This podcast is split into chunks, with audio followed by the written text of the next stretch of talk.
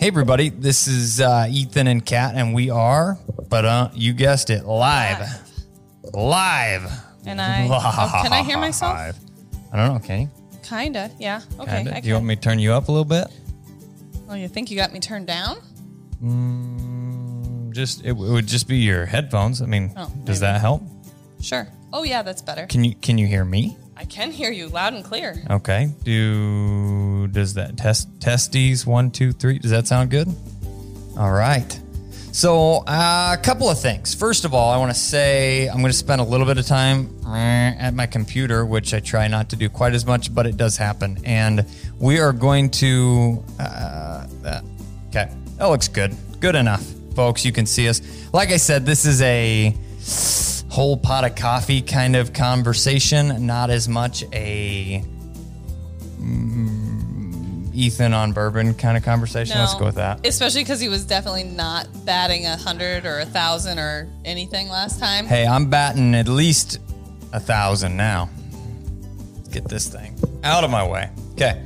So there's a couple of things that we want to talk about first and foremost. Um, uh, we are just getting started, and what I would love to see is some check ins. We've got some check ins rolling, it looks like. Uh, Nice. You guys know the drill. We do know the drill. Heck yeah, we got 50 people tuned in already. Okay, so what do we got for check ins there, baby? Someone checked in an hour ago. Heck they were yeah, like, one dedication, hour, baby." woohoo! Uh, Therand, oh, the random YouTuber. That's the random YouTuber. Oh, we know the you. random. Oh my gosh, I'm terrible at reading these. The random YouTuber. There we go. You just have to s- sound off. Yeah. Checking in from South Dakota from Jordan Fast.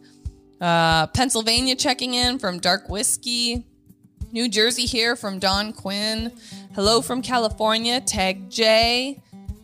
Um, hello again from Michigan, Julie Kasser. Um, got Iowa checking in, Halt 250R. I love my Patreon access. Awesome. Yeah. Thanks, Julie. Thank you. We're happy to be able to help you. Hello from Missouri, from Eric Hogan. Missouri. The DeCocks from California are here. East Bay Signing Services. Um, hello from Duluth, Minnesota. Minnesota. More Minnesota from I know Jake, that's Virginia. horrible. It's a horrible, horrible accent. Let's go. Wisconsin, Bemidji, Michigan, Oregon, Pennsylvania, Alberta. I'm assuming that's Canada. That's awesome. Don't assume you know. Come on. So lots of check-in ins. Arkansas, California, Wish, Wisconsin, South Australia. What? What time is it in Australia? Yeah, th- there's got to be a little bit of a time difference. Montreal, Canada. That's so cool. Connecticut. We love it, love it, love it, love it. All right, folks. So we've been talking about this for a little while, and I do want to say first, uh, first of all and foremost, thank you for everybody that submitted pedigrees. Uh, there was a lot of them, and we appreciate it. It was fun to kind of look through and go through them. Um, I will explain why we picked some of them, and it, it's it's uh, some of them just require a little more research than I've got the ability to do in a reasonable amount of time, and I'll explain why here shortly.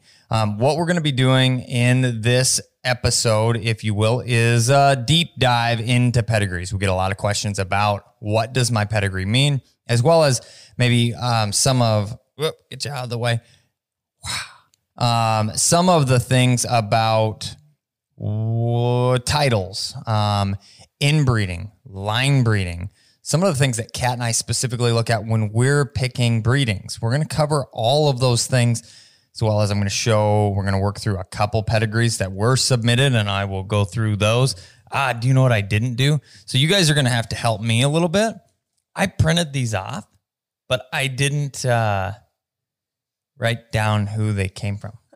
I can do that for you. Genius. There, I'm batting slightly less than a thousand, but not much, okay? Because y'all are listening and you're going to be able to say, hey, that's my pedigree. And, And, uh, you've also got a pretty awesome assistant wife over here that can uh, look those up real quick. assistant, assistant. I got to be your assistant the other day, so that worked out good. That's right. We've got um, some stuff now. What I, I technology, right, folks? So what I was able to do here is, oh, we got a super chat already. We got a super chat Rock and roll on that, and then we'll deep then we'll deep dive. Okay, I'm going to use that word as many times. Everybody that's uh, sitting listening, get some bourbons. Uh, yeah, it's a bourbon night for you. I understand completely. It's no problem. Every time I say the word deep dive, just take a shot. So William Chesson said, "I love my new gear. Can we get the pink hat?" Fort Drum, New York. Okay, I uh, need to know what pink hat. Now there is a pink hat on um, You're our website. a guy that's- with the pink gun hat. I'm assuming because we have a pink hat, but it's the ladies like sassy hat for their ponytails, and I'm assuming you want um, a guy with a pink gun hat. You want a guy with a pink gun hat? I'm guessing. If not, I apologize for sounding vain enough to uh, uh, have jumped on that one. But uh, definitely for those of you that don't know, I would drastically appreciate your help in this situation. Just started another channel covering all of the silliness that is me, as well as uh, pigeons. Well, not as well as, but as well as um, shotgunning, hunting, pigeon guiding. It's it's a kind of a combination of all the things, as well as uh, we lit our pasture on fire uh. And I will have to say, you are going to probably watch the video. It will come out very soon. It was insane. It was an absolutely insane thing. It was uh, approximately 100 acres we burned to the ground.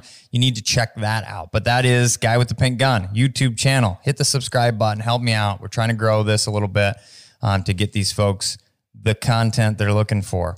And people have already been asking for merch on that channel too. So this is pretty appropriate in the fact that people wanted like bourbon and bird dogs t-shirts and Heck things yeah. like that We're already. working So- on it. Uh, quality graphics take a little time to develop, and so we're working on it. But uh, Slowly but surely. Okay, so what you've been waiting for though is jumping into this now. Technology, I've got set up here so that instead of looking at this and me going, "Look what's on my computer screen," I can actually do this. Watch this right here. Let's hopefully hopefully it works. Okay, so we're gonna go now. You should be populating here. Uh, it's a picture of Kat and I, which looks like it's a little bit shrunkety down. I have to get closer to him. Uh, I think I can. I think I can change the size of that just a little bit. Mm, Something, not something. not not hundred percent sure why that's not working. Yeah, that that works, huh? Right. And I have to talk like this. Um. Well, guess what? Well, wouldn't that be that? Do we It is, but it, we're in frame otherwise. So let's just do that. Oh, oh, oh, oh, oh, oh. That didn't work. It's, It's pulling using a that. webcam. Ah, stop that. Okay, Okay. can you fix that? Yep, I can fix Okay. that really fast. Like, Good. So while you're fixing that, I'm gonna read some more super chats. I wondered where why you were in there. Input. uh, no, the the I saw the webcam was on. I couldn't figure out why where it was Why the from. green light was on? Yeah. Yeah. So, So yes, William Chesson said yes. Pink hat. Jack Daniels here. Is this Jack Daniels that we're going to be working with and training your dog later? I, have hope him on the schedule. look at that. That is beautiful. Oh, good job, right, babe. folks. So figured it, should show up now on your end. I'm guessing we're rocking it. Yeah, heck yeah. You can see us uh, kind of in the corner of your screen, and you're going to be able to see what I'm doing here shortly. We got a super chat rolling in there. Yes. So this one is also from East Bay Signing Services, which is Olive's family. Hey. I love how I refer to people that I know by their dogs. So Mm-hmm. sorry, Mallory. Um, thank you for your content. Olive is watching here with us. As NAVHDA judges, what are your expectations for handlers on an NA test? And will you guys be doing any videos on NA UT testing? So, just for clarification, technically, Ethan is not a NAVHDA judge. I'm not, He's folks. actually an AKC judge. Um, I am a NAVHDA judge, but anytime we're asked questions via social media and things like that, we're supposed to say things like, um, I'm going to answer this question, but I am not representing NAVHDA as a whole. These are my opinions, so I'm just going to throw that out there. It's that whole COA or CYA. CYA. CYA is There what you you're go. looking for there. Um, so we've talked about the potential of doing some videos on natural ability and or UT testing, but again, that would probably need to get approval from NAVHDA um, as a whole, just to make sure that they're on Oh, board with on. everything that no, it's not. We can make whatever kind of videos we want. We just have to say NAVHDA didn't make this. Okay, Okay. that's it. We we do plan to do it. It's going to be a fairly time consuming project, and we want to make sure it's done right. So it is coming. Unfortunately, it won't be for a minute, but um, But I can give you a quick rundown of what you can kind of expect from your day at the test um, and what the judges are going to expect from you um, as far as a natural ability test handler. So if it's your first time testing, they're going to actually ask you. Technology. Stop interrupting. I'm sorry. It's cool. They're going to actually ask all the handlers if anybody's first time handlers. And if you are, I would highly recommend raising your hand. Not that that's going to give you a disadvantage or an advantage of any kind, but they're going to make sure that if you have any questions, they're answering those. They may give you a little extra help in the sense of, hey guys, guess what? We're headed to the field next, and oh, we're headed to the water, um, just so that you make sure that you're not getting left behind at any of the locations. Um, the test marshals are also really good about keeping everyone organized that way. Um, the cool part about the natural ability test is we are actually not judging the handlers. There's not really an obedience aspect of the test. There is a cooperation aspect, but we're judging the dog, we're judging the puppy, and we're judging their natural ability. So if we tell you to do something, it's to try and get the best picture of what your dog is that day. So if we make a suggestion, hey, maybe you should stop doing this, that's because we're trying to see the best thing out of your dog and we have a lot of experience uh, in helping handlers handle their dogs better. So that's the type of thing that you can expect. Um, from judges. They should be pretty open to helping. Everyone wants everyone's dogs to do the best that they can that day. Um, we get to see your dog for a very short amount of time. And we want them to be, you know, performing at their optimum ability, but we only can see and judge what we can see that day. So I would say um, go into it, ask questions if you have questions, and listen if your judges are making suggestions. It's to help you and your dog be as good as you can that day. So, great question. It's a really good question. All right, folks, this is kind of the moment you've all been waiting for. I'm going to show you uh, what I. This is the the geeky nerdy part of it. I'm going to show you the program that I utilize. Now, there's a couple things. I'm going to start this off with. Excuse me. Program is called Pedigree Explorer. There are several different versions of different things out there. This is the one I started with, redeveloping the stuff that I've already entered and all of that data and designing our pedigree layouts and all of those kind of things would take a very long time. Um, this was uh, essentially introduced to me by um, Clyde Vetter, Sharpshooter Kennels. He showed me um, kind of how this program works and how to utilize some of those things. And um, he was a little data hoard because he put time, effort, and energy into entering hoarder, hoarder. Yeah, I know. Yeah, hoarder. Okay. Um, I am not that way, folks. And the reason why is because I want people to be able to take a look at this. There are other people that have open or had, excuse me, rest in peace.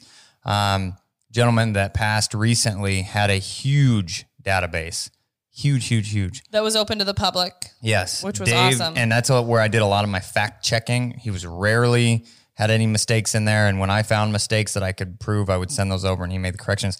Awesome guy, Dave Dulac, um, with Koenig Kennels. Uh, None of that stuff's up anymore, um, and like I said, And he passed unfortunately, he recently. passed, yeah. yep. So, um, but this is the program. I am going to pull it up because I don't believe you're looking at it. Er, sorry. Pedigree Explorer. Now, how to look at this specifically? Um, these are some of the breakdowns. Okay, there's a lot of things going on here. You should be able to see my mouse, everything that's happening.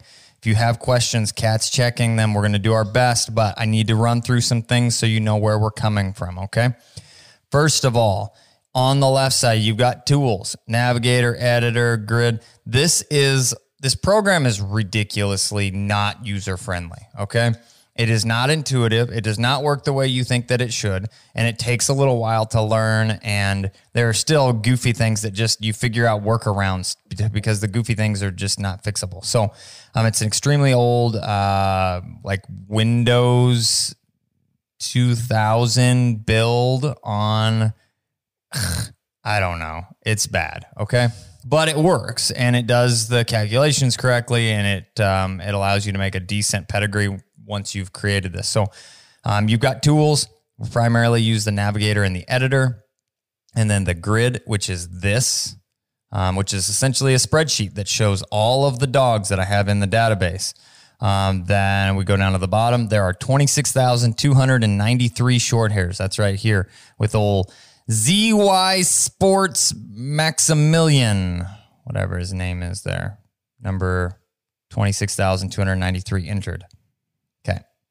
Now, when we do things through this, uh, it is all in the process of creating a pedigree. These are not certified pedigrees by the individual registry. Now, that's another thing. We're gonna I'm gonna jump around as little as possible while still explaining as we go. Certified pedigrees come from a registry. Registries include NAVHDA, AKC. There's Canadian clubs. Uh, there's UKC. clubs in. Yep. There's clubs in. Um, there's the yeah, you- there's CKC as well, I think, or something to that effect. There's lots of registries, okay? Um, some of them better than others, most of them good. It's it's part of what they do. The individual registries typically have individual testing systems and individual titles. So if you have a certified pedigree, you go, huh, why are my titles not showing up here? It's probably because they don't fall into the tier of uh, that specific club's testing regime, uh, testing options, availability, whatever. Their tests and Yeah. titling. So let's say you have an AKC title of a junior hunter. It won't show up on your NAVHDA pedigree. If you have a NAVHDA natural ability title, which is not a title, it's a score for an event. I think they consider VC as the only title they offer, but whatever. It doesn't show up on your AKC pedigree. Neither does Versatile Champion in that situation. So there's also obedience. There's uh, other coursing events. There's now dock diving, which I don't know exactly what that falls under as far as clubs go, but there's a, a whole bunch of different events that you can do with your dogs. Your dogs can earn tri- titles. Those apply to your dog's name. We primarily deal in a smaller circle of those things, um, but we include as many of the titles as we can. So on this side. This is a five generation pedigree. This is primarily what we work with. There's also a four generation pedigree. Now you'll see all of these. Uh, let me zoom in here a little bit. You see all of these asterisks. Those mean I haven't taken the time to match up the pieces to the spots in the database to make the correct information show up there to format this. I did on this one.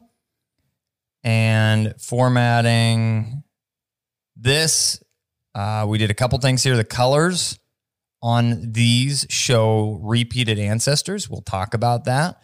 Um, as well as it does show the titles. You've got parents, grandparents, great grandparents, great great, and great great great. That's all five generations.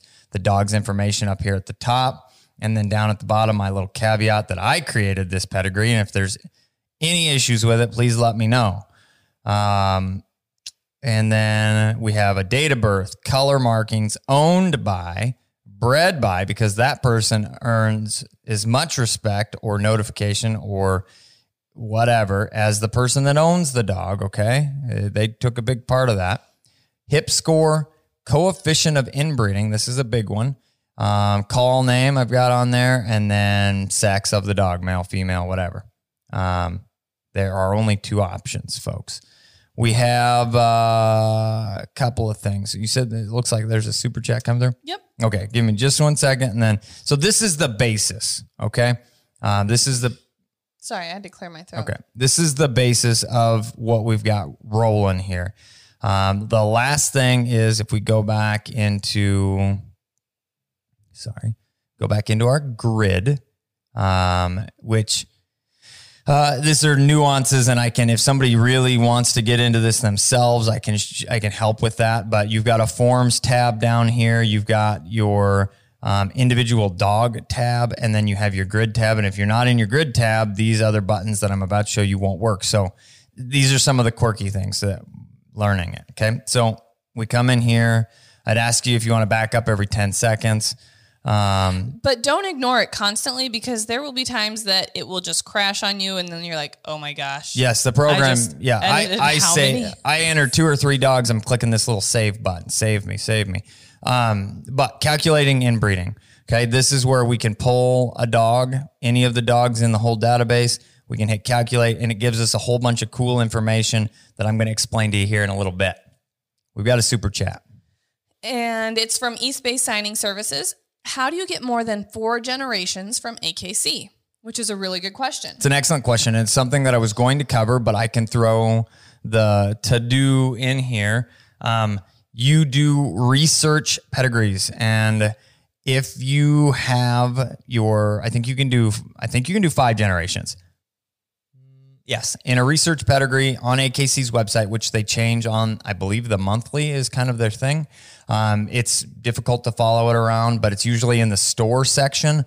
You can actually, you're going to find the link to I was find a to see research if I pedigrees. could. Yeah. Yeah. So Ordering Kat's- research pedigrees. Yep. So Kat's going to throw a link in there for y'all so you can find AKC research pedigrees. Now, in NAVHDA, all of that information is um, open source, right? Would that be appropriate terminology? Open source. You can click on it, you can view it. Their whole database is available on the interwebs. Um, and they've done a really cool job updating that more recently here. And it's got, it's A, it's got great information. B, um, it's fairly easy to navigate.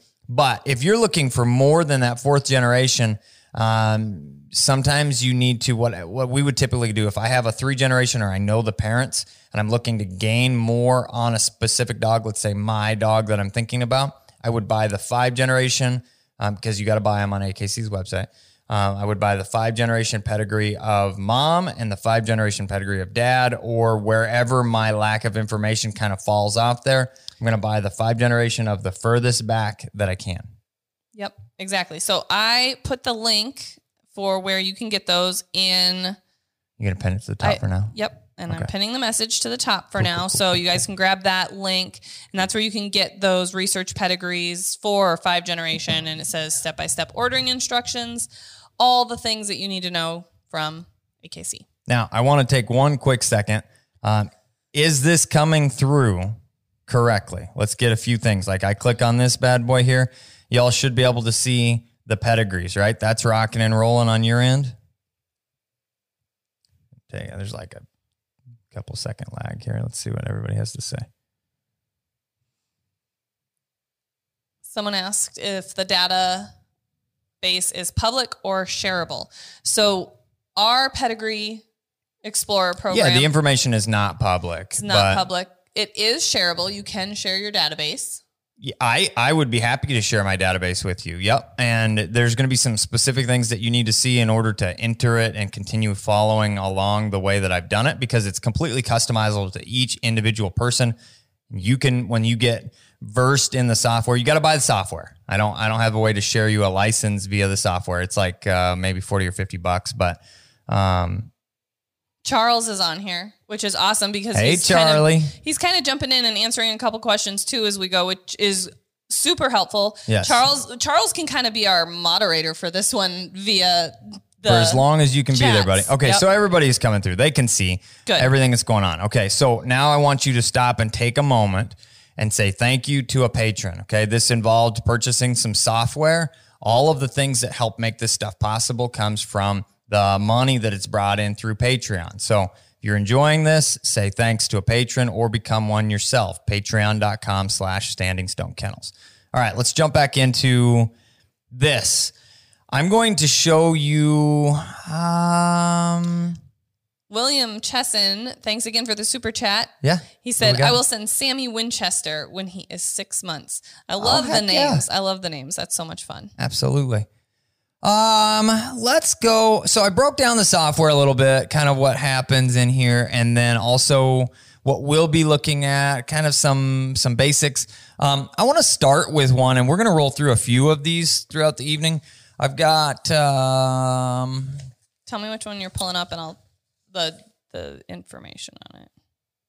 um, let's do this one. This person's, uh, I believe this dog belonged to them, right? Which which one, honey? This is the Blackthorn Hudson. Yep, This that is is owner. Don Quinn. Yeah, Don Quinn. Is Don on this evening? Don and Vincent Quinn? I don't know if I've seen that come through yet, but this is one that I want to talk about here. Sent over a pedigree. This is a NAVHDA pedigree. Whee! Okay, It's already so- entered. Yeah, I entered it here. Uh, Blackthorn Hudson. So I am in the navigator portion. Come up here. I enter this bad boy in. It starts autofilling. And Don Quinn is here. Heck yeah, Don. Thanks for sending this over. I don't know if you did the testing and titling, but uh, that's absolutely fantastic. Either way, it's a you know it's an honor to own High versatile level of achievement champion. for sure. Excuse me. It's not a versatile championship. It's a versatile champion. I totally screwed that up. Okay, so we have pulled up Blackthorn Hudson. Now you go into the editor section. This is where I entered the dog's name, sex, date of birth, sire. These are all again. This is just a, a spreadsheet database type. I mean, it's that's the Data idea behind entry. this. It's data entry. And we kind of have Ethan and I have a system. So I'll Usually, look at the pedigrees reads and I type, and until I get tired of his typos and all his fat fingering, and then I'm like, let's switch. but yeah. it's a lot Um, of data to enter. So having a teammate is helpful. Yep, sire, and then dam, and then you can put multiple registration numbers in here. I only had the AKC pedigree, NAVHDA pedigree. the NAVHDA pedigree, excuse me. And then um, what we have them listed here as is pre-titles, post-titles. So titles that come in the beginning of their name, titles that come at the end of their name. That's why you see I didn't enter the titles up here. They come in down here. Don't change anything, please. Um, the dog's color. And this is like this 26,000 dogs is the reason why I could only work with short hair. Sorry, folks. We, it's, it takes a lot in order to build out what I'm going to show you. Um, and then we've got color. Then we have owner and breeder. Now we can pull up this five generation pedigree that this produces. I'm going to close this for a second. There's a couple things that we need. And if you throw in some stuff for us, I can fill that in. What is Blackthorn Hudson's Hudson. call name? That's what she said, Hudson. Okay. Editor, I'm assuming. I almost put it in, but I didn't want to assume that. Okay. H U. You're going to see a couple other things, and this becomes a personal preference. I would say it's probably not 100% accurate. Uh, I can't see it. It's just small H U D S O N. Mhm. Okay. Got her. That's going to populate here again. Hudson. Now uh, we'll calculate this one in a second. This one auto fills for me. Um, hips had you? I would assume since it looked like he had a maybe a breeder award. Even have you? You've done hips, right? Are we OFA certification on that? I thought I saw maybe. And we can fill that last bit of info in. Let me know when that pops through. So this is the pedigree. Now, a couple really cool things in here. You can see this little bit of color.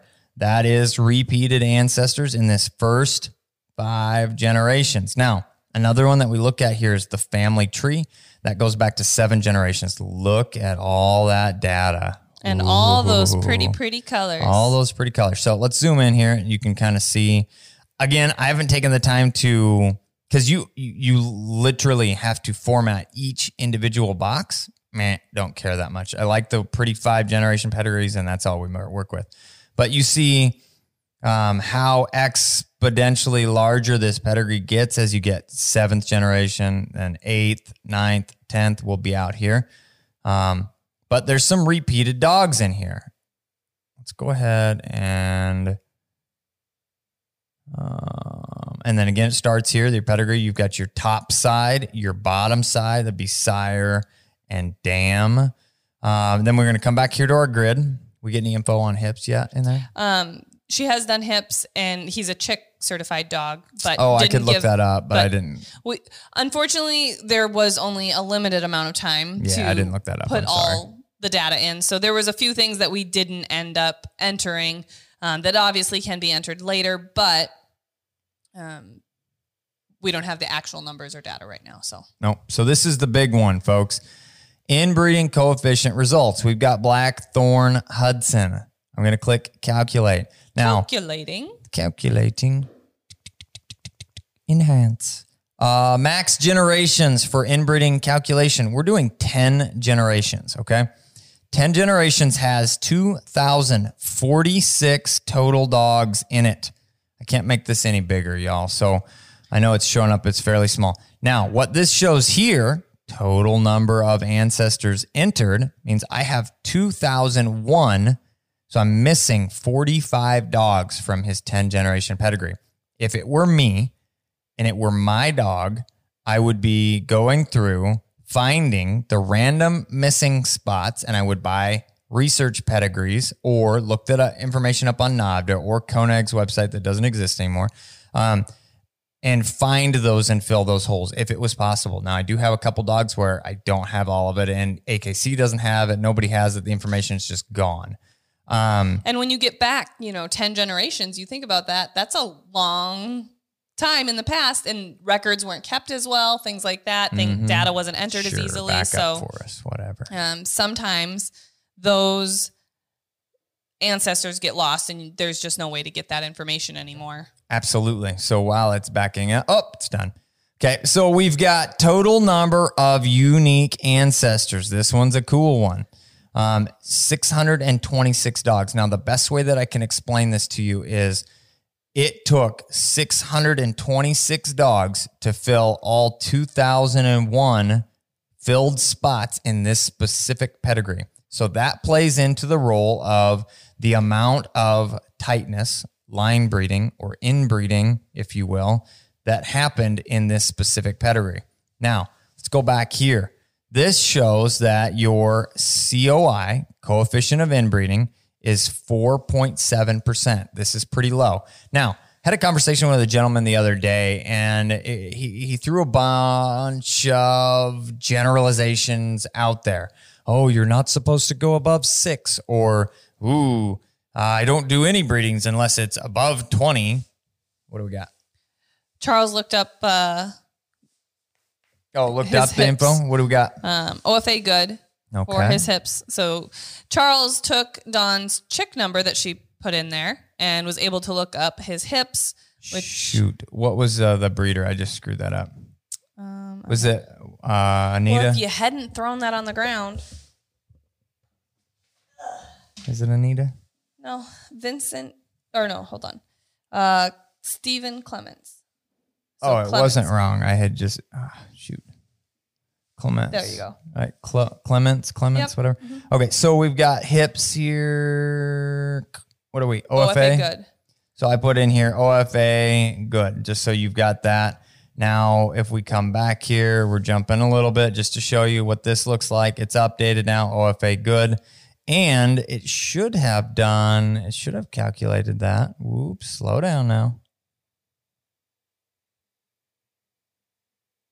Where are we at, y'all? Right here. You dirty dog, you. It didn't save it. It didn't. Here, calculate inbreeding again. Do it. Okay, we're there. Close. Aha. Haha. Now it's there. Uh, so now you see COI. So this is the completed fun version that I like to create and you see on our website and the whole nine yards. If you are interested in this, I'm going to go. This looks, uh, you already have a certified pedigree and that's fantastic, but we're going to go to save as a picture. And then I'm going to type in Hudson. Hudson. And I'm going to save it in where all of my other saved pedigrees are. You would like it, I can send it to you. Um, now, I want to go back and talk about a couple other fun things here, and then I'm going to show you some examples. and after I show you some examples of our dogs, and I'm going to show you some sample breedings, and then we're going to get right back into a couple of the other submitted pedigrees. So, again, we come back in here to calculate inbreeding, hit the calculate button, and then um, this is another one that's really interesting. It's called percentage of blood. To break this down, um, we've got Blackthorn here. Then below that, we have Garbonita Bonanza which is 50% blood. That means daddy. Then we have Black Ridge Angel Daisy, 50% blood. Mom, dad, right? 100% blood is the dog in question. 50% blood would be mom and dad, half and half. Then you come down here, grandparents, 25%, 12.5%. Break that down as you keep going. Oh, wait, wait, wait. What do we have here? Jageroff's Baron von Windig. Guess what? This dog doesn't show up until the fourth generation, but is equivalent percentage blood of the third generation. All right, guys. So now we're starting to see some stuff. We can sort this. And the reason behind that is because that dog is showing up in the pedigree Line more breeding. often. Line breeding, folks. Yes, and that's where that unique dogs and ancestors come in. Yep. I did something uh, pretty cool there. It was a little tricky. I sorted them by this column Z to A as it has listed here, meaning the the biggest Most. to least, I guess. That just happens to be how it works. So now we can look down here um, at the dogs that are populating. Speaking of shooting stars sharpshooter, he does not show up until generation three but is greater than a grandparent. Um, and this one is a really interesting one. Hillhaven Hustler, it's a Hall of Fame dog. Um, he shows up here 17.18% blood, but doesn't show up until the fifth generation. Another fifth gen, let's go. I don't remember that exact. So, fifth generation would be on average, what is that? Six, three. 3.125 would be an average fifth generation dog. Hustler happens to fall into that category. And in that category, he shows up so many times that he, nine to be exact, um, is 17% blood. Now, this one gets even crazier. Axel. and that dog shows up in a lot of pedigrees we've seen. Yes, especially uh, NAVHDA pedigrees, versatile dogs. Axel von Wasserslig, I believe is how you. It's pretty close to how you pronounce it. Um, he's an outcrossed dog, according to this, and that may be my lack of uh, data entry behind him. But he doesn't show up until the eighth generation, and he happens to show up 66 times in this pedigree. Wowzer, folks. Wow.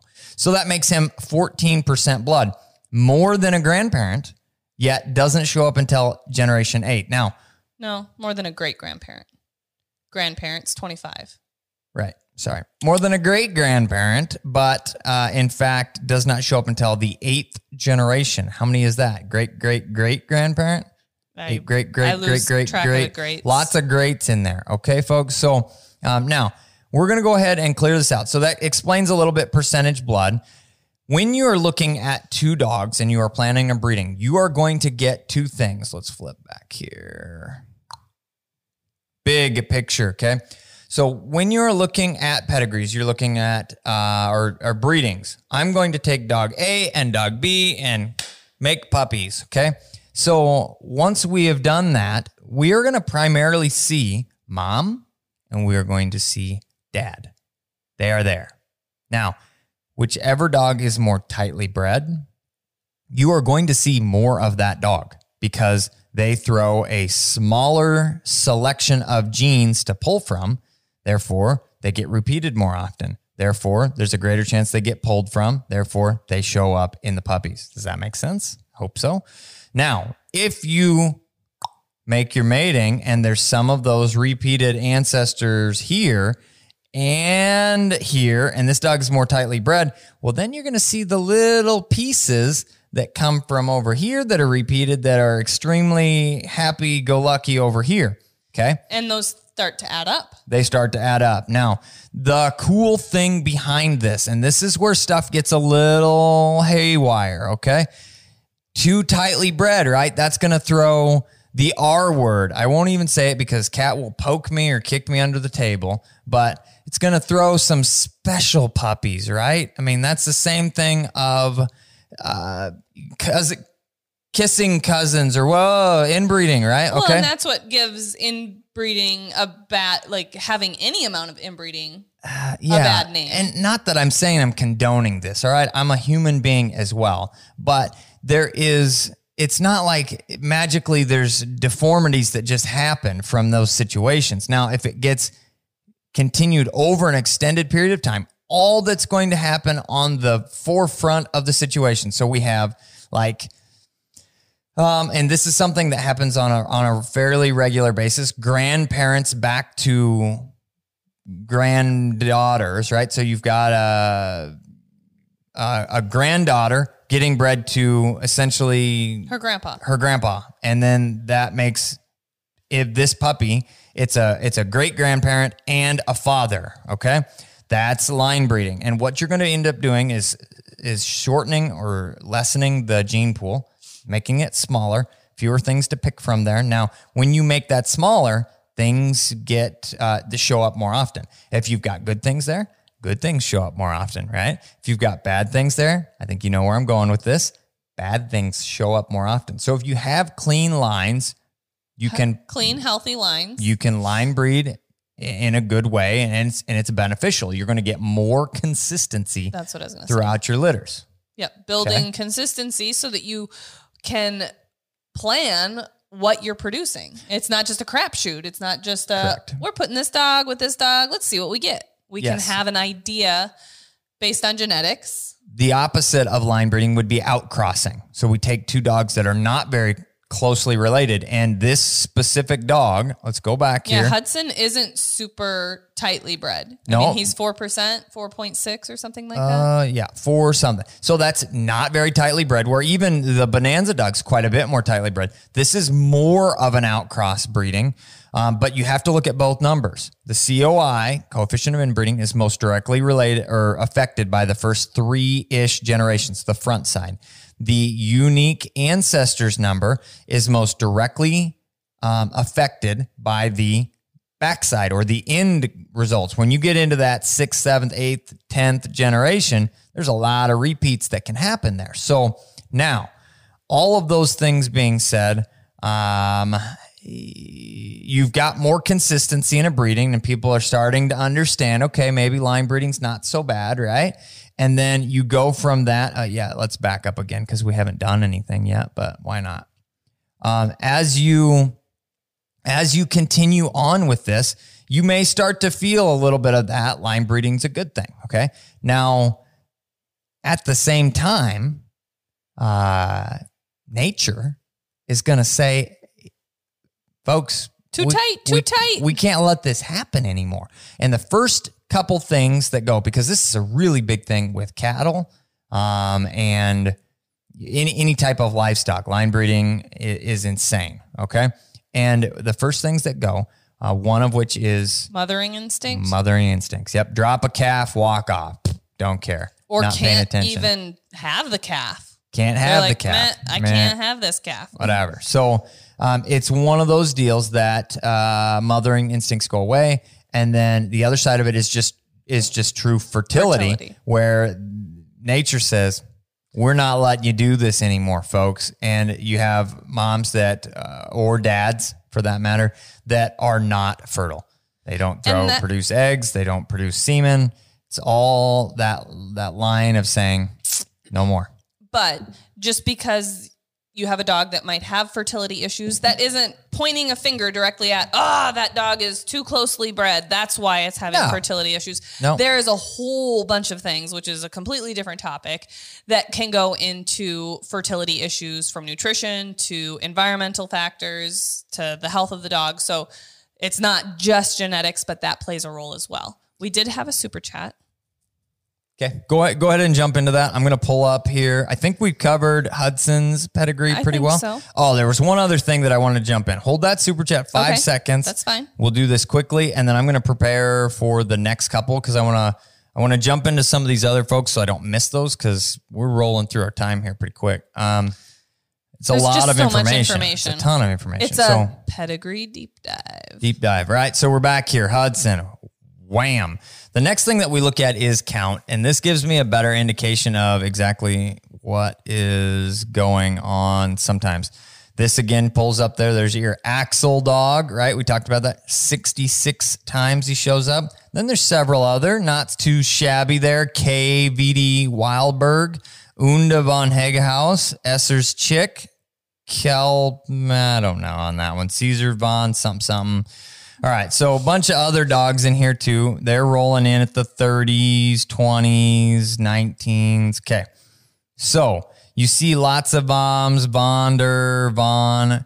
Anytime you see a V in the name or VD or a V, V, Vom or Von. Vom, Von, VD, Von, Vonder, Vom. All it means is of. Of. Okay. So I have simplified in a majority of the dogs um, moving forward. I haven't gone back and corrected every single one of them. Um, but in all the new dogs that I enter, anytime there's a something with a V, I just shorten it to the letter V because it all means the same thing. And that's where some people jump me a little bit about the accuracy of my pedigree. Well, it's not their official formal name, but it looks cleaner on my pedigrees, and that's all that really matters to me. So um, it's, it's still accurate. Okay. They're not certified. But yeah, they aren't certified by anybody but myself, which means nothing. Okay. Absolutely nothing. But we look at that uh, count. So go ahead and answer the super chat, and then we're going to roll into some other dogs. Okay. So Dawn Fish Hunt said, picking up a GSP puppy next week. She's about eight weeks old. Was wondering how much activity and training she should do a week. So that's a really good question. Um, I would highly recommend looking at some of our puppy playlists on YouTube. But when you bring your puppy home, some of the most important things that you're going to want to do in the beginning um, is clicker training. So you're going to want to charge that clicker, and we do that by helping the puppy work for their meals. So we typically feed two meals a day. So doing two formal training sessions a day, um, keeping those fairly short because little puppies' attention spans aren't very long. And when they do get distracted, it's a good time to say, okay, we've gone too far. We need to keep these sessions shorter.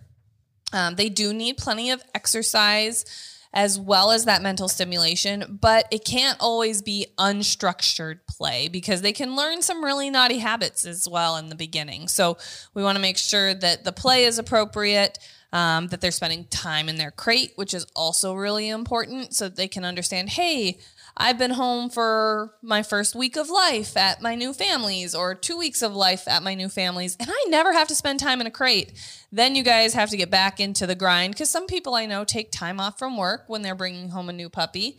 And then what happens is that puppy gets really used to out time, not so used to crate time, and it can create some really naughty behaviors that are very difficult to overcome, including crying for long, long, long amounts of time on end. So, um, definitely keeping a fairly um, structured routine with some flexibility is really important. We actually have a video with Thunder called um, 24 Hours in the Life of a Puppy, I believe. Yes. And that would be a really good one to watch. It shows kind of the day to day structure of a day with one of our young puppies. So Absolutely. hopefully that helps. Thanks for the question.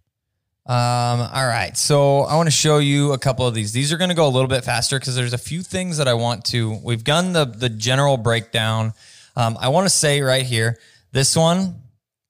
It's going to take a second to. Uh, this one right here. Uh, it is kind of. This is an AKC research pedigree. This is what we were talking about. That five generation pedigree. It's just too too much light on the white piece of paper. Okay. Um, I want to say, Kelly, thanks for submitting Jackson's pedigree, but there was um, virtually none of the dogs on this pedigree in my program, and it would just take too long for me to edit it to prepare for this. If you want me to work on that at another time, we could talk about that specifically. But this Especially because Kelly's a patron, so Yes, we love you to death. I just don't have enough information. And I wanted to show because this is what a research pedigree looks like. And this is what we use to find a lot of awesome information about dogs. So thank you for submitting that one, Kelly. Um, this is the next one. Yep. that one. Is this the one that was missing info? Yep, yep, yep. Which- Okay. What was the, Uh, the per, person pfeff- pfeffer, pers, pfeffer, for her. I don't know how to say it. Okay, so we'll jump back here. I'll see if I can find who sent it. Um, I entered this one in here. I'm going to come up here to my navigator, folks, right? Navigator.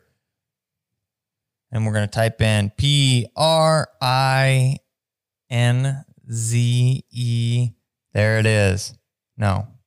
Prin- Princessin. Where are we at? Here we go. Right there. There we go. Okay. So we're going to double click on that bad boy. We're going to come up here, zoom out so everybody can see. We have some holes, folks, some big ones in the early category. Now, this is where I was talking about, right? We got to look at what are we missing? If it were me, I would probably have to go, let's go to the family tree and see what else we're missing. Ooh, yuck, lots of stuff. I personally, for my dogs, would have bought this research pedigree here, which would give me that's generation one, and then I would have two, three, four, and five Which back would here. be this is seven. That would have been eight, nine, ten. Yep, that gets me to 10. So buying this dog. Then I would, and I usually buy them. You can search the dog's names on the internet and come up with pedigrees, but there again is it's not certified information, and there's a lot of uh, wrong ones out there. Um, with this one here specifically, I would buy. I would probably buy this one, and then I would buy this one, and then that's going to get us. I, I, bet once we get back here, I've got majority of the rest of it in there with the older dogs. I have a pretty good collection of older dogs in here, um, and then that would fill this out. Right now, if we come back here and look, you're going to see an inbreeding coefficient pop up, but this is um, 4.5.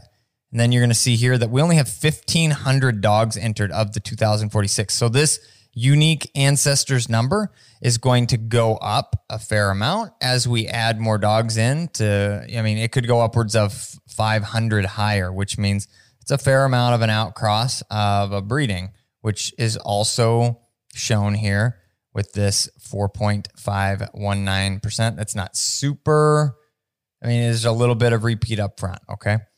Not so much on the back end. That it makes a big difference. Okay, let's go to thank you. Did you find out uh who I'm trying to find out whose that was. I was looking through all the emails thank again. you for submitting. I'm gonna set it But, up here. I'm throw 'em. Um, oh, it says tag J, which I don't know exactly what your actual name is. Um, was that Said that was theirs. theirs? Okay. And they said I will look to get the research pedigrees. Awesome. Yeah, if you get those, I've got a majority of it here. You send me over the research pedigrees, um, or uh, they're like 35 or 40 bucks a piece, depending on what you get. 25, 35, something. It's been a 30-ish while dollars. since we got I one, haven't bought so- one in a while because as I've continued to build out our database, uh, majority of the dogs through as we progress through our breeding program, I have all of them. So unless we're adding something completely new. The next one here is Wild Flush Deuce Hustler. Whose dog was that? Uh, Ethan, Ethan. Come on, baby. I'm trying, but there were a lot of emails, so trying to find and a lot of the emails just said Yawa pedigree or no subject. So Yep. Okay, so uh, we've got a breeder. Oh, oh, oh, wait, wait, wait. I think I remember seeing that one from. John Perkos- Perkosevich from Iowa. I've only heard of the man. Don't know him personally. Okay. No, we don't need to back up. We literally haven't done anything. Thank you, though. Okay. I saved it. Feel better? All right. So we've got an owned by. I didn't enter that info in there. Ah, I found um Who's the owner? the owner for the pepper pepper dog. Pepper dog. Okay. Um, Um, so this is another one. Lots of color here. Um, we need a call name on old uh, Wild Flush Deuce Hustler. Is his call name Deuce or Hustler? Or is it like a Gunner or something that has nothing to do with his name? We don't know. I'm going to pull it up here. So it was Trisha Trisha, was Pfeffer. the pepper. Pepper. Thank you, Trisha. Calculating. Here we go. Now we're getting a little bigger. 11.7312%, folks. Um, we can go to the report. We can see 466 dogs. We're missing some stuff back there, though. 1860. Usually we can correct that through um, family tree. Oh, there's our hole right there. That's all we need. Uh, it's behind this dog and this dog. And if we grabbed this dog, I could get Bailey's Checkmate Shadows. A big Checkmate was a big field trial breeder um, way back before my time. So we'd have one, two, three, four. We'd get one generation beyond that. So it's a little wasted on this top side, but we'd get all of this. And again, when we get to generation eight, there's a good chance I've got the rest of it back there. No guarantees, but it could happen. Look at all that color, folks. Um, that uh, COI would go up. And if we pop back over here to our grid, am I on the right deal? Yeah, heck yeah. Okay, pop back over to our grid. We can go up here. We can calculate our inbreeding. Again, this calculate section. And then we can go to our, this isn't going to be accurate because, but uh, Axel Von Washerslig, that old boy again, here he is, 51 count. Um, he is 11.23% blood, but doesn't show up until the eighth generation again. So that old guy is out to play. Um, percentage of blood, Z to A. Here we go. We got Hill Haven's Hustler, shows up generation five, 16 times. He is more than a grandparent, folks. Okay. Now, um, we need some more stuff in there, but we've got some good stuff. It's uh, pretty well started. Let's go on to the next one. This is kind of a fun. These last two are kind of fun because I already have these in here, and I'm going to show you these specifically um, via our dogs. I didn't actually enter these in. This little dog's name is Black Ridge's Little Dynamite. Okay, that's a Black Ridge Apollo dog bred to out, Outlanders. Outlanders keep one eye open. Okay, I'm going to show you something here. If I navigate to Black Ridge. And then I can go down to kicking up dust. Anybody know who that is? Anybody know who this is? Kicking up dust. Oh, look at that. Owned by us. Ha ha. ha. Bred by Jake Bean. He's got the uh, Black Ridge kennels out there. Um, absolute fantastic dog. It's our little, it's our uh, baby girl Grit. Okay. Mama Grit. Yep, Mama Grit, who has a litter of puppies on the ground. We've got her hips score in there, her coefficient 5.5. Let's pull this up because you sent it in and you get to see it. It is exactly the same, just as what your dog is here, just has Grit's name on it. Um, we've got the count. Let's look at that. Holy cow, Axel. That's a new record. We've got 59 count on there. That's not a new record. Somebody had 66. It's not a new record. Okay. Um, X here. Now we're going to go to count. No, we did that. Sorry. Percentage blood. 17%. The old boys, cre- old boys creeping up in there. Okay. Report now. We've got 1987. I only have 1987 dogs in Grit's pedigree. I think I know why. I haven't uh, reached out to do more of that because the Grit puppies I end up getting all of it because I'm missing less than a little bit in one generation, and then that generation goes away when I do a breeding with it. I think so. That surprises me that I haven't done that. But um, total number of unique ancestors in there 705. That's getting up there in the numbers wise, which means this is more of an outcross. I mean, and it shows again coefficient of inbreeding slower, uh, and it's it's more of an outcross. So now, But from a breeding standpoint, for example, for us, You need sometimes we need outcrosses Yeah, and we need yeah. things that aren't super tightly bred so that they can be bred to the rest of the dogs from our our breeding program. So pulling in a dog from Outlander's kennel or from Black Ridge's kennel for a breeding program allows you to not breed yourself into a corner and get too tight. Okay, the next one here we've got Outlander's Quest for Trouble. That is uh, a littermate to Outlander's Quite the Terror. Um, that was this next one that was submitted here. And Outlander's Quite the Terror is uh, born May 19th. That's my birthday. Same birthday as Questy Pup. Go figure. How's that work? Yep. So here we go 8.1% COI. Go to the report. We've got 2044. So we're literally missing two dogs in that. 564 unique ancestors. That's going down a little bit for, from the last one, especially. We can look at percentage blood. Uh oh. Hustler. 25.3%. So he's more than a grandparent, but doesn't show up until the fifth generation. Which is pretty crazy. Nutso. Okay, now let's clear that bad boy and then come in here to count and look at total dogs. Axel, 41. See, we're getting a little more um, diversity in this specific breeding, but when you go Axel, that'd be more of your quote unquote German dog. And then you come down here to field dog, field dog, field dog, field dog, field dog, field dog, field dog, field dog, field dog, field dog. And that's some of the stuff that I look at, okay? if we're doing a cross. Now, this one is an interesting one, okay? I've gone through these pedigrees. Thank you all for submitting them. If any of you that submitted a pedigree, it's uh it's it's not too late. I would love to help y'all, but it does take time to do this. If anybody that submitted the pedigrees that I did on the show, if you want your copy of what I've got in that five generation. Looks like this bad boy with the colors and your name. I can finish that out for you and I would send it to you. Shoot me an email. Um, Shoot the email over to Yawa Pedigrees. Yep. Yep. Just we'll shoot it over it. there. I'll check it here in the next day or so and we'll get uh, these finished out. I'll send it over to you. If you want it, you can have it. Excellent. Let me know. Okay. Now, do we have any we with questions or anything right uh, now? no extra questions, no extra super chat questions currently, but um, questions. We've got we've got more stuff to cover. Now, we talked about I'm gonna pull this up here so you can see my face big again. So we talked about the breedings, right? How are we planning this stuff out? And I've got some really interesting breedings uh, that I want to show you. We're gonna let me bob back over. Um, we're gonna make this as big as possible. Get my name out of the way, my face out of the way for a second here, and then nobody wants to see your face. Nobody wants to see my ugly mug.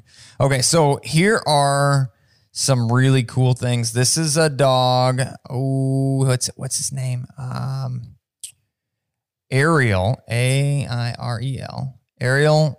A A AR. A R I E L. Yeah, there we go. A R I E L. Ariel von Heghaus. Okay. Look at that bad boy. Inbreeding coefficient 31%.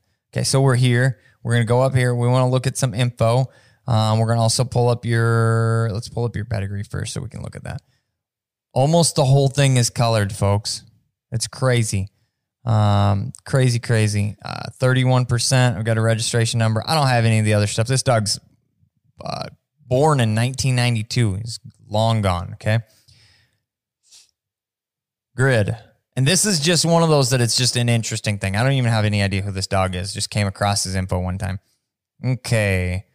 Uh, 219 dogs make up the 2,046 spots. How nuts is that? And you've got all 2046. All of them. All Yep. of them right there. 219 dogs, folks. That's crazy. Okay. 32% inbreeding coefficient. For me, this is where I'm going to be looking at it and going, "Hmm, Mm, little tight. tighter than I want to be. And it's more of just a personal preference or a, like a comfort level with the situation. Obviously, this dog did it. This dog has produced a lot of dogs. I know you can. And he's there's in another. I've seen uh, him in a lot of pedigrees. there's a there's another one in here. Let me look here. You go. There's a progeny section somewhere. Single parent. I don't, I don't use it very often. Sorry. Descendants. Uh, all. Shoot. I don't know what that did. Hopefully, it didn't screw anything up. Okay, so there's a progeny report somewhere in here. I'd have to look and see Uh closer. oh, uh oh. What? Someone said, anyone else lose audio? Audio's gone. you clicked out of our window. Oh. there. Audio is back. I apologize. So- Goodness, I missed that. We missed that whole thing when I clicked on that because I was like, "Oh, you want to look at my ugly mug?" Audio and gone. that got rid of our audio. So thank you guys for saying, "Hey, where's the audio?" Because otherwise, we would have finished out the whole thing without any audio. Yeah, that'd have been bad. Okay, so Ariel von Heghaus, quick recap there. You were watching this happen, but didn't hear me talking. We come in here. I've got all, uh, calculate please. 2,046 dogs. There's 219. Oh my God, 219 dogs make up all 2,046 That's spots. not very many. No, that's a lot to repeats, folks. This uh, must those folks must have been from. I'm not even going to make a joke about a state or anything. Okay, um, coefficient of inbreeding. We're going to look at percentage blood, and then here we've got Riff, Ruff Rife von Heghaus. This dude is dang near a parent. Doesn't show up until the third generation. We've got a bunch of other dogs that are way more than grandparents that don't show up until the fifth or sixth generation. Just a lot of repeats, which is what you would expect. Okay. So, breeding, folks. This is the stuff that I kind of get nerdy, nerdy about when it comes to our breeding program. This is how I calculate these. I go to puppy, P U P P Y. This is how I sort them all out. And then I've got a whole list here. You can see all those, all of the sample breedings. If we've got a female, I've sampled her out to all of the things that I'm considering the potential of, and including if you see these double ones here, this says Cali Josh to Snap Cash. These are sampling out potential puppies of the litters to other puppies of litters that don't exist. Okay. As well as if we have clients that are interested in stud services. Yep, I'll sample them out for sample 'em too. As well. Okay, so one that we're doing here, this one's on the website. I want to show you Alley Bullet. Allie is in heat now. You got to know first. We are um, in the process of working through those things. We are just uh, working Waiting. on timing. 2,046 dogs here in this breeding, 563 unique dogs. We come up here to count. We've got Axel, but it's more of an outcross aspect of things here. We have Axel, then we have Field through there. Uh, yeah, pretty much. So this should be some quality field dogs. If you get away from this, let's go. Um,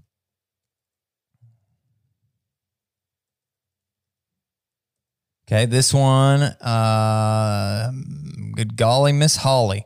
Okay, 21% inbreeding coefficient. She threw a lot of herself. There's a good reason for that. Um, 645. So, so it's an interesting thing to see higher COI, but this is one of our Bigger number. our bigger number of unique dogs. So you've got the front end, back end. and we still are missing a few dogs. So that number will go up So, a little bit. yep. Yep. Uh, percentage blood, we can pull that back up here. Um, you've got Excalibur Von Instrand, shooting comments, hustling Haley's in here. Um, some interesting stuff. And then if you clear that, we go to count, you're going to see a whole lot of Axel. Now you've got German, German, German, German, German, German, German, German, German, German. Ooh, field dog. German, German, German, German. Oh, here's some field dogs in here. Okay. Ooh, nope, nope. There was just two, two field dogs. All right. So what we dealt with that specific dog is more um, prey drive, uh, slightly less desire to point and back slightly. Um, The natural backing was something that we natural backing she struggled with yep.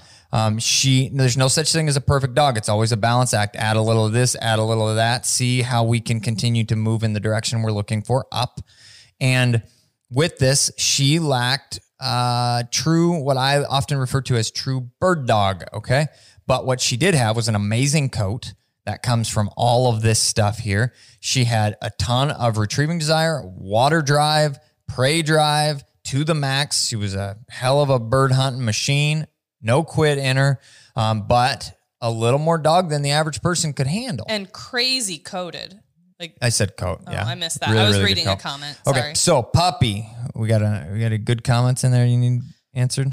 Someone was saying no audio again, but then somebody said audio is okay. So I was trying to be like, Uh, the audio? audio is working. I'm looking at it right now. We're we're pushing audio. So if you aren't getting audio, it's may, maybe turn the volume up. Uh, just teasing. If it's not working, we want to fix it. But okay, so here, puppy. This is one that you're gonna like. Okay. What are you doing? And I want to see what you're doing. Okay, go. Go. Puppy Okay. who? Puppy. I- I'm gonna open it up here because I want to show you this part of it first. This is puppy. This is an exciting one. Um, we're looking at. Um, let me roll this here. So Don Fish Hunt, oh, you're looking for who you're looking Yep, for, yep, yep, yep. has another super chat.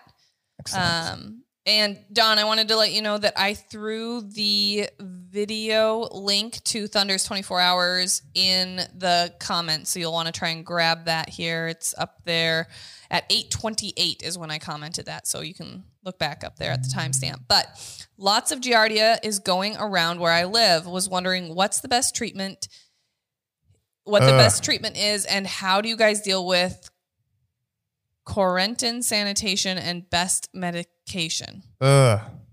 Ugh.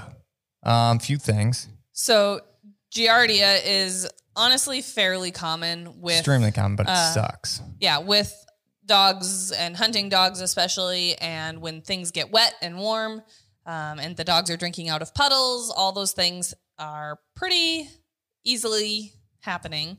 Um, if you are dealing with Giardia, I would definitely reach out to your vet, um, stool sample to confirm, and then they're going to most likely prescribe medication.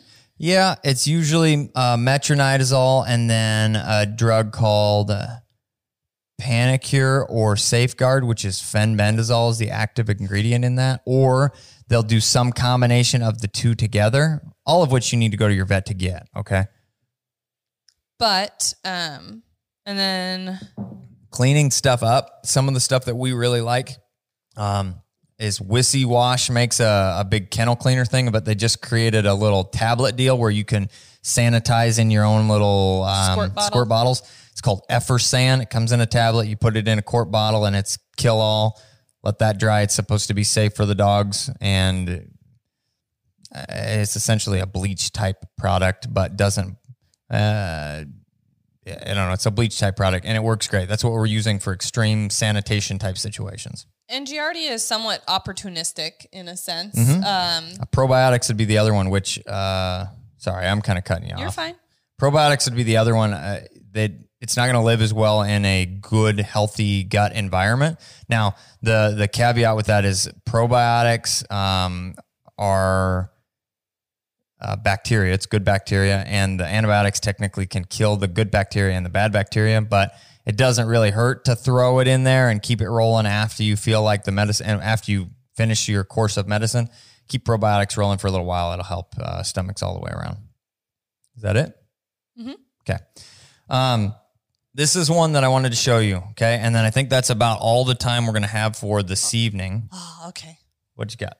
I was wondering if you were going to do guts to Vex. Oh, we'll do we that one. We'll do two. okay. So this one We're gonna do we'll two. I talked into You it. talked me into it. We'll do two. Um, and then what you guys have to do is just let me know if this is something that interests you.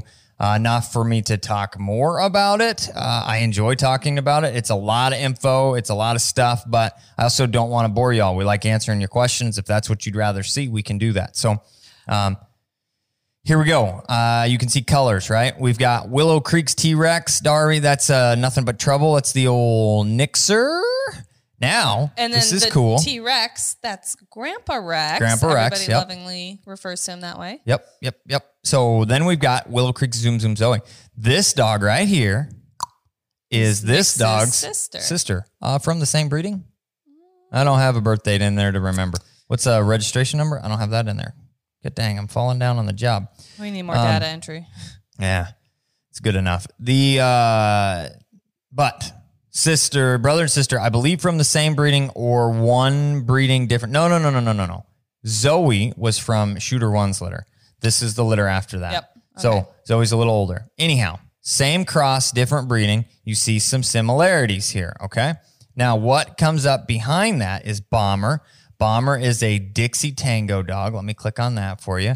And when you double click on dogs, it takes you to that individual dog's record. Okay. So, oh, um, Dixie Tango. Okay. This is Dixie. This is Tango. Now we're going back. um, because I, I wanted you to see that because you're going to see it here. Diva is a, you guessed it, Dixie Tango dog. Okay, Bomber and Diva. I believe are either litter mates or I don't know if that breeding was done more than once. Okay, then what you see up here is Man in Black, Man in Black, Man in Black, sharpshooter dog produced a bajillion of amazing dogs.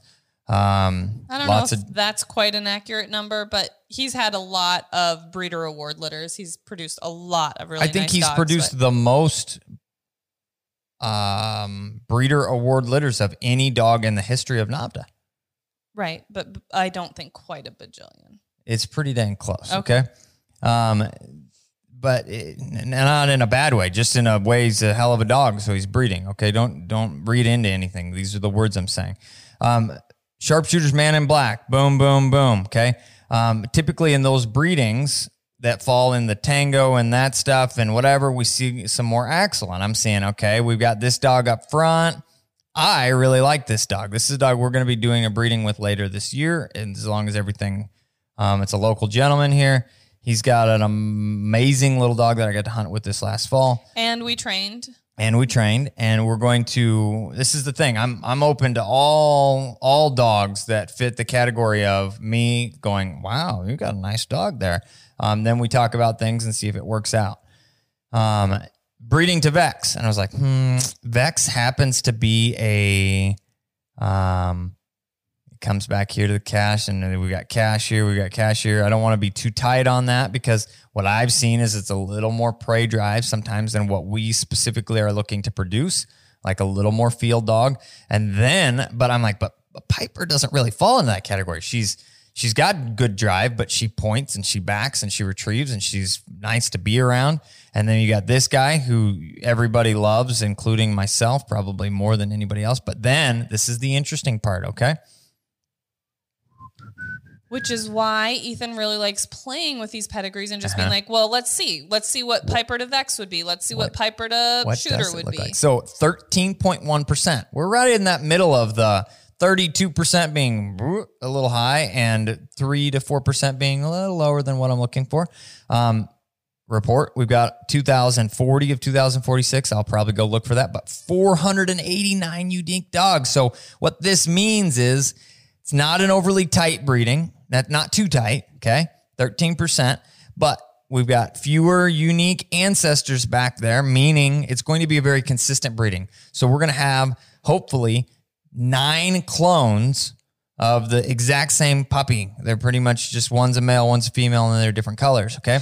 Now, the other side of things is uh, percentage of blood. This is where some stuff gets kind of cool. We're going to do a count first. Holy crap, 78 times. Hill Haven's Hustler I shows up. think that's up. a new record. Yeah, that is a new record. Okay. So now he doesn't show up until generation six, but he happens to be almost the equivalent of a grandparent, which that would be generation Three, three. Okay. which is crazy. It's crazy. But field dog, field dog, field dog, field dog, field dog. Uh, that's not a. That's more of a German dog. Then we've got field, and then we've got Remo. You, there, there, and Remo. Eric Von Enstran's a field dog. okay. Yeah, yeah, yeah. Um, and then we've got some other stuff mixing in here. Here's Axel down here at 15 times of a repeat. Um, and then we've got some other germ stuff. So what I'm liking about this and me personally breeding is about your what you are trying to produce. We're trying to be better. We're trying to better the breed in a way of producing a, a family oriented versatile companion that can be edged in the direction of field dog. I, I mean, we don't primarily duck hunt. We like to float that line, but if I have to float it one way, if I have to tip the scale one way or the other, I'm tipping it field wise. That's for me. Um, Which is why I'm just going to throw this in there. Uh-huh. Looking at pedigrees, having an understanding of what they mean, what those titles mean, um, and what those breeders are breeding for characteristics wise is really important to make sure that you not- don't just get a short hair. You get a short hair that fits what you're fits looking, what you're looking for. for. Absolutely. And maybe we're producing it, maybe we're not. It just depends on what you guys are looking for specifically. Okay, so you look at percentage blood, shooting stars, sharpshooter, hustler doesn't show up till generation six, and he's almost a grandparent. Three. Third generation there. Okay. But part of that, why things aren't quite blown out here. All right. Hustler inbreeding coefficients 1.17. So line breeding on that bad boy is still line breeding on an outcrossed dog. Not 100% consistency. Things that we know though with heavily hustler bred litters is they're going to throw fairly coated dogs. They're going to throw versatility. They're going to throw softer dogs and they're going to throw dogs that point back and retrieve fairly naturally. Um, he's a Hall of Famer, folks, okay? And a dual champion. It's a hell of a dog to breed on. Now, granted, we're trying to produce better, but what we can say is when we look at this, we've got a general idea. Because again, I mentioned this in the beginning. We're going to see mom and we're going to see dad, but this is helping us to better understand what made mom and dad and what things we should expect to see repeated into the breeding. So this one, I don't believe it's even announced on our website yet because this is kind of a newer coming. Um, is one I'm really excited about. Now the next thing is that I've been trying to do for years and years. Yep. What do we got? We Super got a chat. super chat from Okay. Nicole Spencer. Said, I submitted my dog's pedigree. It was not on the show tonight, but I was wondering if you could still put it in your program. This is very interesting and would love to learn more. And then they also said. I am a Patreon. I can reach out on there as well. You guys are awesome. Thank you for teaching us. Of course, especially because you are a Patreon a patron member, we would definitely want to help you out. We'll take a look 100%. at your pedigree um, and Yeah, pull it up and see why I didn't grab it. There were a few. and there were a few that we just didn't have time. I mean, there were a They take a little lot bit of, of data entry. pedigrees that got submitted, um, and we just there's only so many hours in a day. Alrighty, folks. This is the last one, and this is something that I've been extremely excited about. I've said that a lot this evening, right? I'm extremely excited. Okay, I enjoy this, and this is what it's the the nerdiness in me. I like looking at the numbers. I like looking at this stuff, and then drawing conclusions based on what I hope breedings will produce, and then seeing, okay, uh, these breedings did produce that. In fact, I. Um, I, I think if we try and repeat that again, we can see somewhat of what we're we're looking for. What do we got here?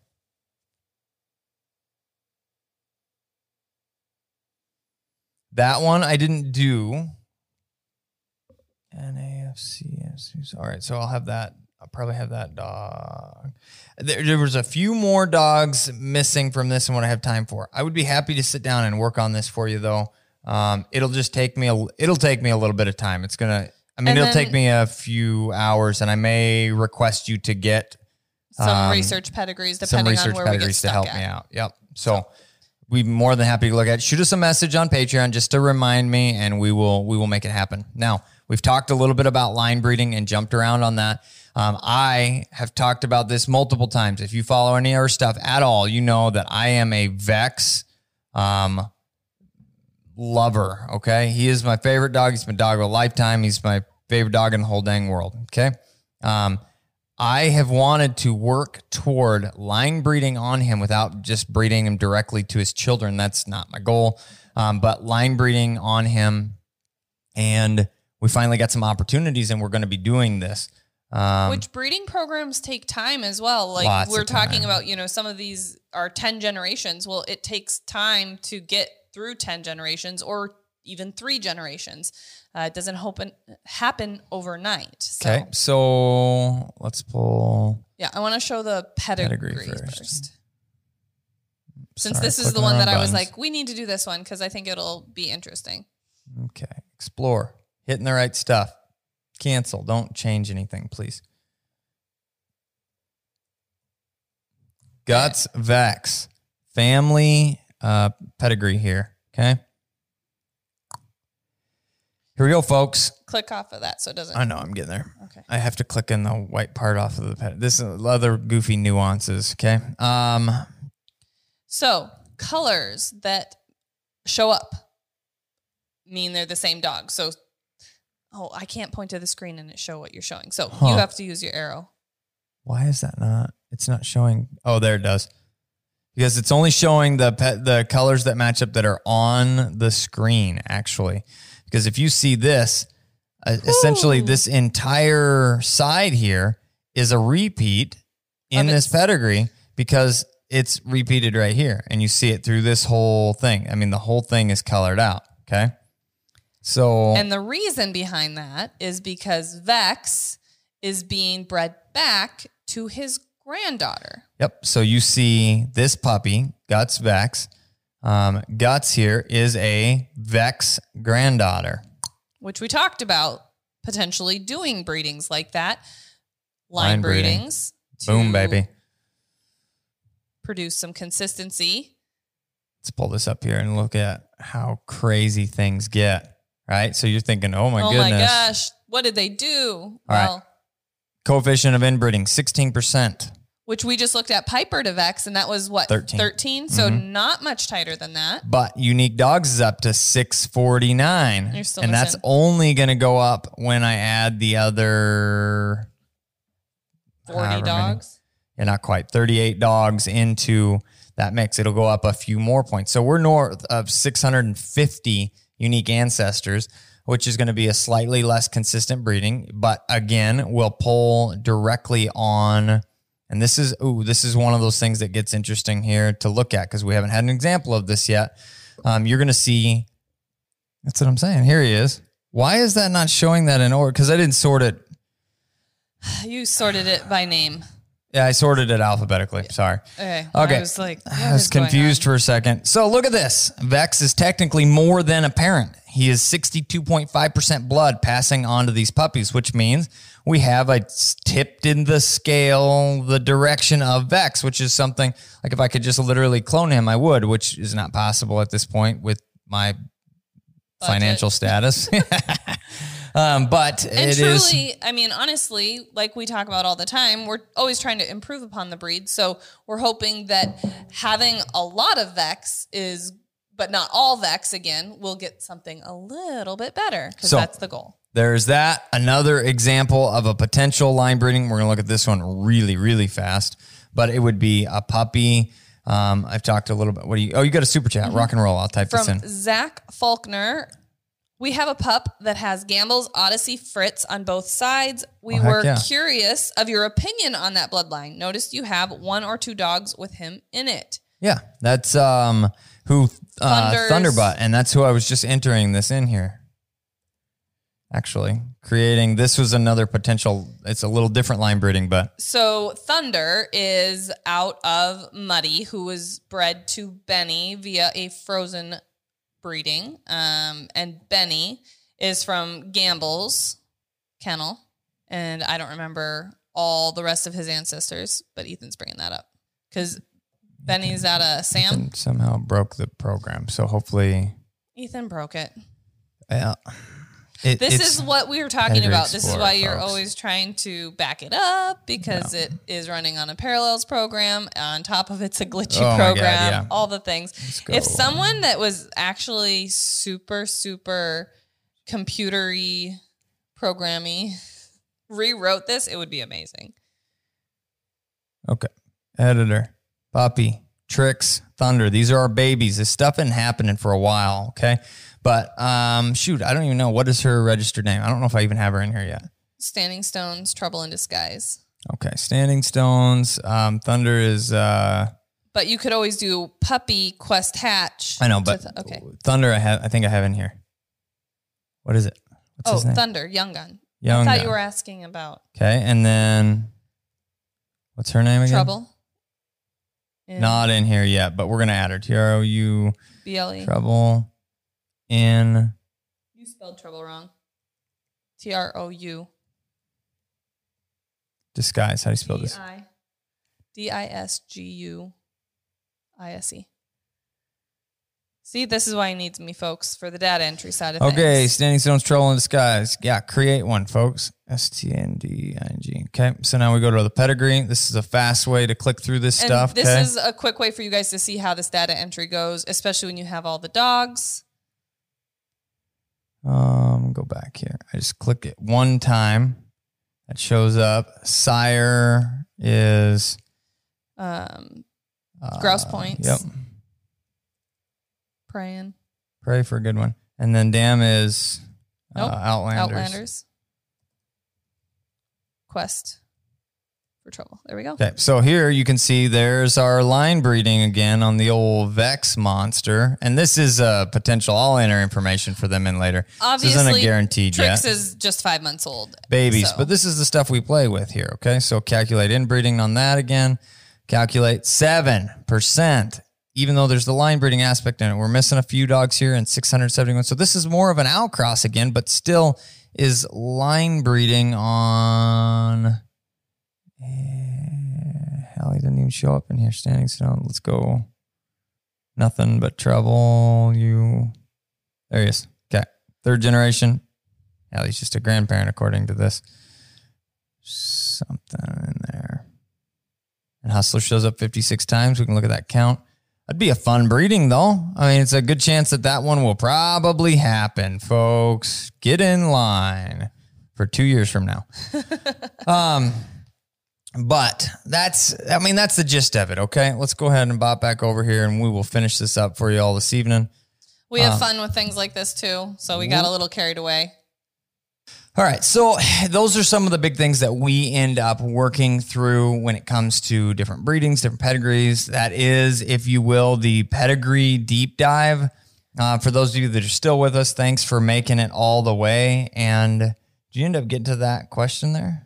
Yeah, we were talking about it. I don't think we quite finished it. We were they were curious about what our opinion was on the bloodline of Gamble's Odyssey Fritz. And we oh, were it's very about interesting stuff. Yeah. behind, And Thunder. And that's kind of where we were going and then you got sucked into I just got sucked into tricks, baby. And then um, I did see that Dawn Fish Hunt asked there you go. did my second super chat get answered? And your second super chat was about the Giardia, I believe. And yes, we did answer it. So If um, we if you wanna, no, we we answered it. We were talking about metronidazole. Uh, I just mean everything. audio. If something weird happened with the audio, I don't know. Oh. Um, here it is. Uh, Gamble's Benny the Jet right here. And then there's your Fritz, baby. Yep. Fritzy, Fritzy. Um, there he is. So Uh, dual champions, and we've been Hall of Fame dogs. Lots of stuff here, folks. we've been super happy with uh, Thunderbutt. Mm-hmm. Very much so. Uh, Rick and Brenda down there do a good job. They've been doing it a long time. Doing it a long time. Okay. Um, but that's it, guys. I hope uh, this answers some questions for you. I hope it uh, Didn't bore you to death. brings up some questions for you. If you would like more information to this, I would be happy to share some of this. Uh, just reach out. We can help you out. If you're interested in um, setting the program up or doing any of those other things, I'd be happy to give you a little bit of help with that. It's a lot. It's a, it's a fairly big learning curve, and I make it you know, click through, make it look pretty easy. But I've been doing But it for like a decade. So Been Um, a lot of learning on our end as well. Yes, and a lot of time reading. There's a manual that comes with it you can download, and it's like it's not well written like the software, but it works. Okay, and um, to the point where migrating to something different would be difficult, but it, it is it is it does work. But I hope you enjoyed this. Thanks for tuning in with us live here, folks. Um, we should be rocking and rolling 7:30 again next week. It will be a standard Yawa, if you will. We're here to answer your questions, see what you guys have to say, and the, and I want to throw this out there just because we most likely may have to pre-record it because there may be traveling involved to get alley bred, like we talked oh yeah, about. there's the potential that we got to just follow with what's going on there with her. So we'll see. We will announce if it will be live or not, but Beginning either way, it will be aired at 7:30. 7:30 Central Central, Standard Standard Time Wednesdays, folks. Guys, thanks for being with us. We appreciate you. Um, we enjoy doing this. I'm the guy with the pink gun, I'm Kat the dog trainer. and we'll see you in the next video.